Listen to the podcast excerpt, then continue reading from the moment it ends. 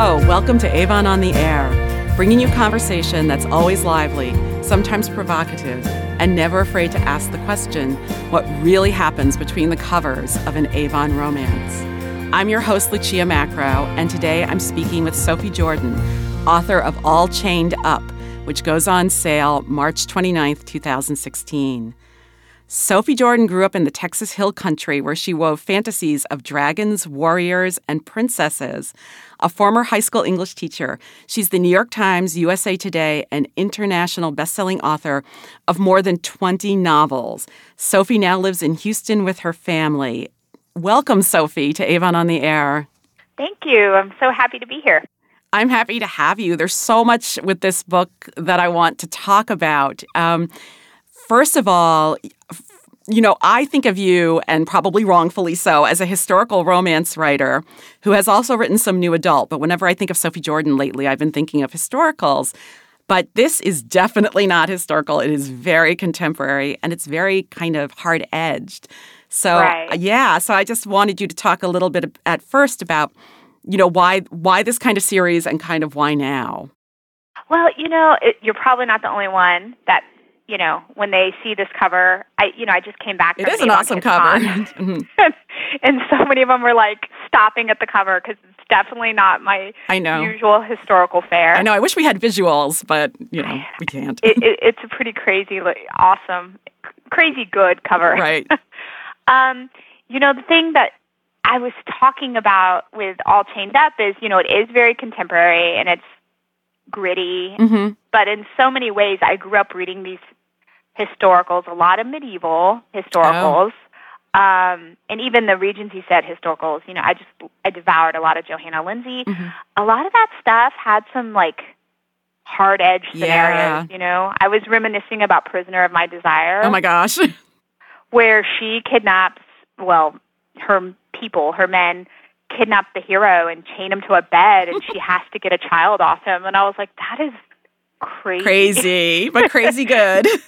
Crazy good. And and it's just these very extreme, you know, gasp worthy scenarios. And I ca- I love those scenarios so much, but it's often difficult to move them into a contemporary setting hmm because you know we're this is the modern world and our heroines are modern women and these are crazy pants Mhm. scenarios as i've said so i just really wanted to tell a story like that in a modern setting hmm i think that's where the roots of it come from for me And this opens in a penitentiary, it does Devil's Rock Penitentiary, and the hero is definitely a con. Like, so Yeah. I thought that was interesting. Um, what led you? What led you to the penitentiary? well you know and I, there have been a few romances there's, There's there some. are romances Yeah. out there that deal with um heroes that are you know seeking redemption and Mhm. they've been in prison but i really wanted to write the story where he was it begins with him still in prison hmm and probably a third of the novel is set in there and um her job takes her there so they have interaction hmm in this prison which is very you know nothing happens other Right. than just it's a lot of tension and build up and it's very taboo and very forbidden and she she's not a woman who goes there looking for you know inmate love you know Right. she's not this is so wrong in her mind it's not you know she's frightened by it and um and I- guess I have a lot of love for shows like, um, you know, Prison Break and Sons of Anarchy. It's so and- interesting. Yeah, because I have that written on my thing, on my like notes. You know, is this? Do you feel like your storyline in a way reflects what we're seeing on television? And clearly, I guess so. I do yes. watch a lot. I, I'm, I try to keep in tune with pop culture. I'm, I'm Mm-hmm. a Netflix junkie.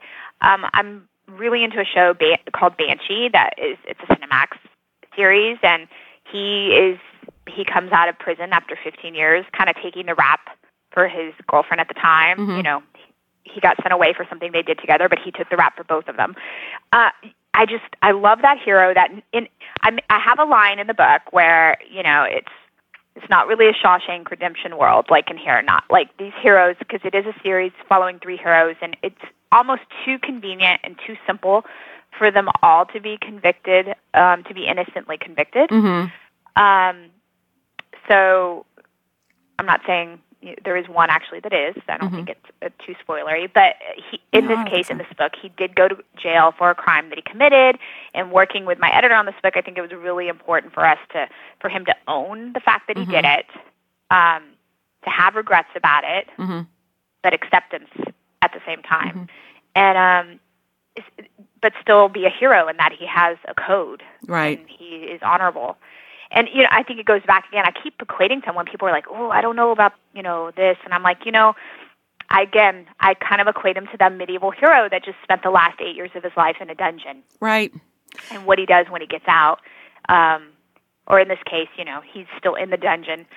Uh, she gets to meet him in that setting, Yes. which it's just uh, you know I kind of came up with the title. It's like more metaphorical, but I was like, you know, it's like I was telling my editor at the time when I, I was plotting the book, I was like, he's just he's all chained up, like really physically, really emotionally. Emotionally. He's just been like, you know, chained, Chained down, down. for the last eight years of his life.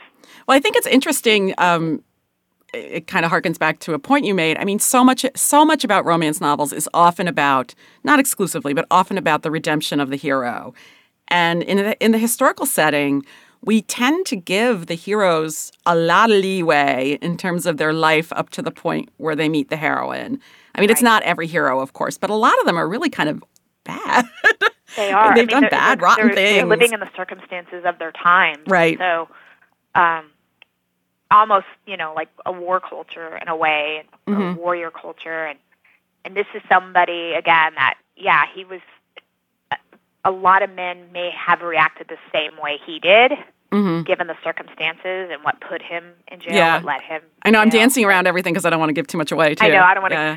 spoil it entirely, but um, I think that's what I, th- you know, some readers found refreshing is, you know the fact that he did do it and he Mhm. is struggling to come to terms with that, Mhm. or has, you know, or he has, or spent the last eight years doing that. Um, someone asked me, like, did you research a lot? Did you go visit a prison? I did not. I did not visit a prison, but I did. There's a l- wealth of information. There's so many documentaries hmm featuring um, prison life.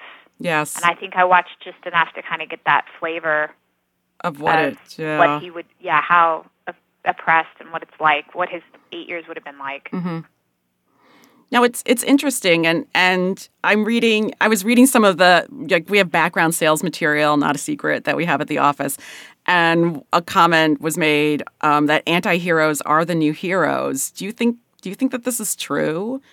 Um, Oh, I wonder. I think you see this, especially in contemporary romance, Yes. right? There's a lot of motorcycle club Mhm. books. Um, I definitely think that the, the contemporaries are going very dark lately. yes, they are. Um, I, and even that said, I've read some that are far darker and push my comfort level and boundaries more so than this book I wrote.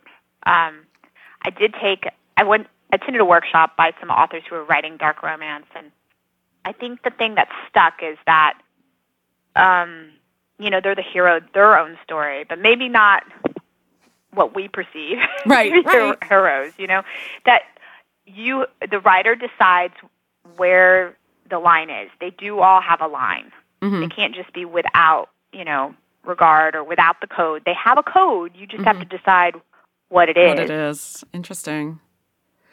No, I think it's. Do you think that some of this also comes from new adult? Because I found a lot of the new adult books kind of dark.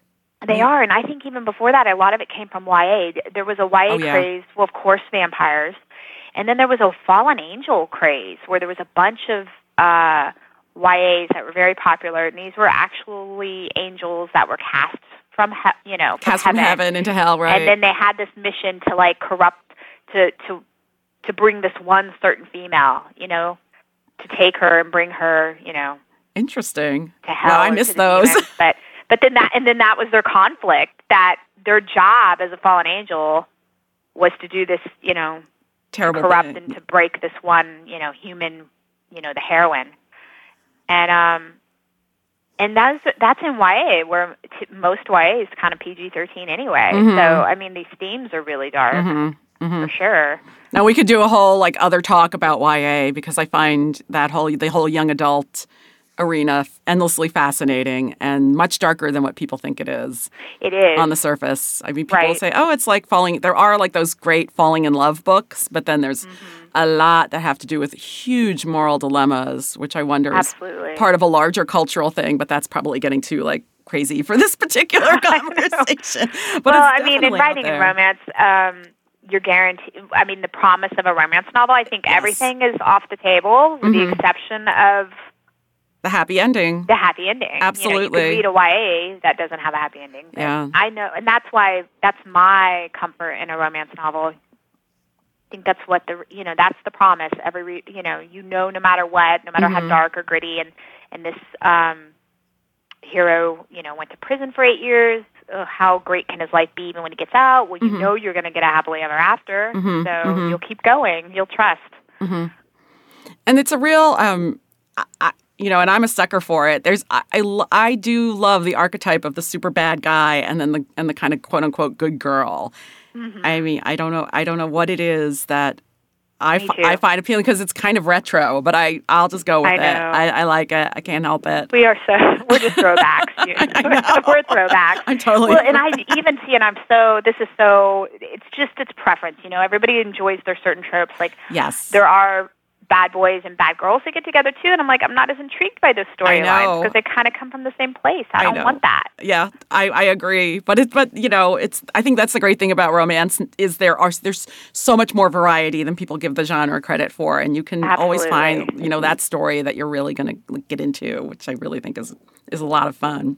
I know. So you know, this is a three books of uh, the next mm-hmm. book scenario. I was going to ask I pitched, you. Yeah. I knew the next book. It's not. It says it in the summary, so I'm not. It's Hell breaks loose, and he is of the three inmates. He's the one who breaks out of prison.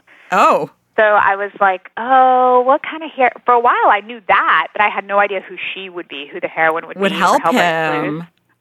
And I was like, it's gonna be, it has to be really extreme and crazy pants. I thought, you know, and I've I've done the good girl, so if I do another good girl, what's different about this good mm-hmm. girl? Because you don't want to keep telling the same story right. over and over, and they're already all three, you know, inmates. So, I the craziest idea, it just clicked on me watching an episode of Veep. Okay, familiar with that? Yes, yeah, so much of my stuff, I I get inspired by what I see, and it was just an episode where Julia Louis-Dreyfus's daughter is um, very awkward. Mm-hmm. She doesn't enjoy. She does not enjoy enjoy her role as first daughter. She's awkward at it. She's socially awkward and not very well favored. The public doesn't seem to like her. and I was like, oh my, my gosh, gosh, she would be a great heroine. In a romance novel, I remember thinking that. And then just things started clicking, and I was like, oh, there I have it. The next heroine. Oh my gosh. my book when my prison my inmate breaks breaks out of prison will be the she's the first daughter. She's the president's daughter. Oh my god! How opposite can you get? That is great. Total spec. You know, they're totally sitting on opposite ends of the spectrum. Mm-hmm. Oh, I'm gonna have to go get my hands on this when I get. I know. well, the, the arc is already floating around. i have to go find it went one. up. I yes, I think it just went up on. E- you know, the right. galleys are online. Right. And that's coming out in August. That's August, so they're pretty close together. That's great. So not a long wait between the two. Okay. And can you give us any hint of what the third will be about, or is it just? Well, the third is days? pretty. Um, is so is uh, North's book. He's the brother of the hero of book one, Knox, okay. and it's just one of those things where he, when all chained up opens, he's sort of the one that's still kind of kept. He's still very affable, and he's still able to smile, and he's the one that should get released first. That's mm-hmm. all expectations. You know he'll be paroled first and through events that happen, um, in All Chained Up, Knox is paroled first, and oh. then the second book, Reed breaks out, and mm. he's left in there. He's actually oh gosh the one that should be released first. He's still in there, so a lot of people are really already readers after reading All Chained Up are like excited. Um, and some of his light has dimmed. Oh, so, I know that just makes I, he's still the happy. He can still find happiness, and he's able to smile after eight years in prison. But it's actually going to be longer now. Oh gosh, before he's released. Well, that's going to be. Uh, it's. I I'm just. So, I'm so intrigued by intrigued by this series. It was such a pleasure to read All Chained Up over the weekend when I was doing my research for our talk today. Um, I I just I don't know. I thought it was just so. Um, when I read that when I read the description, I thought, how is she going to pull this off? And you did a great job. So Thank I'm you. very very excited so to talk to you. Um, and I also sort of wish before we wrap up, I wish we again, I wish we had visuals because I was looking at your website and you are totally like gosh, I don't know how you write everything. You're like one of the hardest working women in the romance industry, I think. I think I am until I meet someone who's writing even more. Even every more, once in I a while. it's kind but I think right? my ability to just be prolific is that I keep doing different things. So, are you Um, concentrating on these right now, or are you writing any of your YA or anything else? Right now, I'm writing North's book. Okay. He's the third in the series. Okay. Um, and I should be getting revision soon. I'll have to take a break for my next historical. Right. So, oh, great. which I'm excited about. I mean, the title says it all. The title for my next historical is While the Duke, um, While the Duke was sleeping. oh my gosh. Okay. So Sounds if you're great. familiar with the Sandra Bullock, while you were While you were sleeping, sleeping. kinda already have the basic premise of that book. I'm Oh my excited gosh. about it. It was fun. Uh, Every Christmas that movie comes on, and I love it so much. And then, and then you were got inspired. And then I did. I went online and I looked around to see first of all if there was that ti- if that title was taken, Mhm. and then it, you know, it just ended up being a launching point for the historical. Oh my gosh. So, so much to look forward to you fr- from you, you. Sophie Jordan. it's Thank gonna be it's gonna be great. It's gonna be a great year. So, All Chained Up by Sophie Jordan on sale March 29th, and then the follow up in August. Thank Yes. you so much for coming to visit with me on Avon on the Air. Thank you, Lucia. And um, we'll be talking to you hopefully soon when your book comes out in August. Great. Okay. I look forward to it. I do too. So, everybody, this is Lucia Macro for Avon on the Air, and um, we'll catch you next time. Thanks for listening. Thank you for listening to Avon on the Air. This episode was edited by Nathan Rossborough with production help from Jennifer Monroe. The books featured in this episode are available for purchase wherever books are sold. We hope you'll join us next time as we hear more from your favorite authors, all brought to you by Avon on the Air.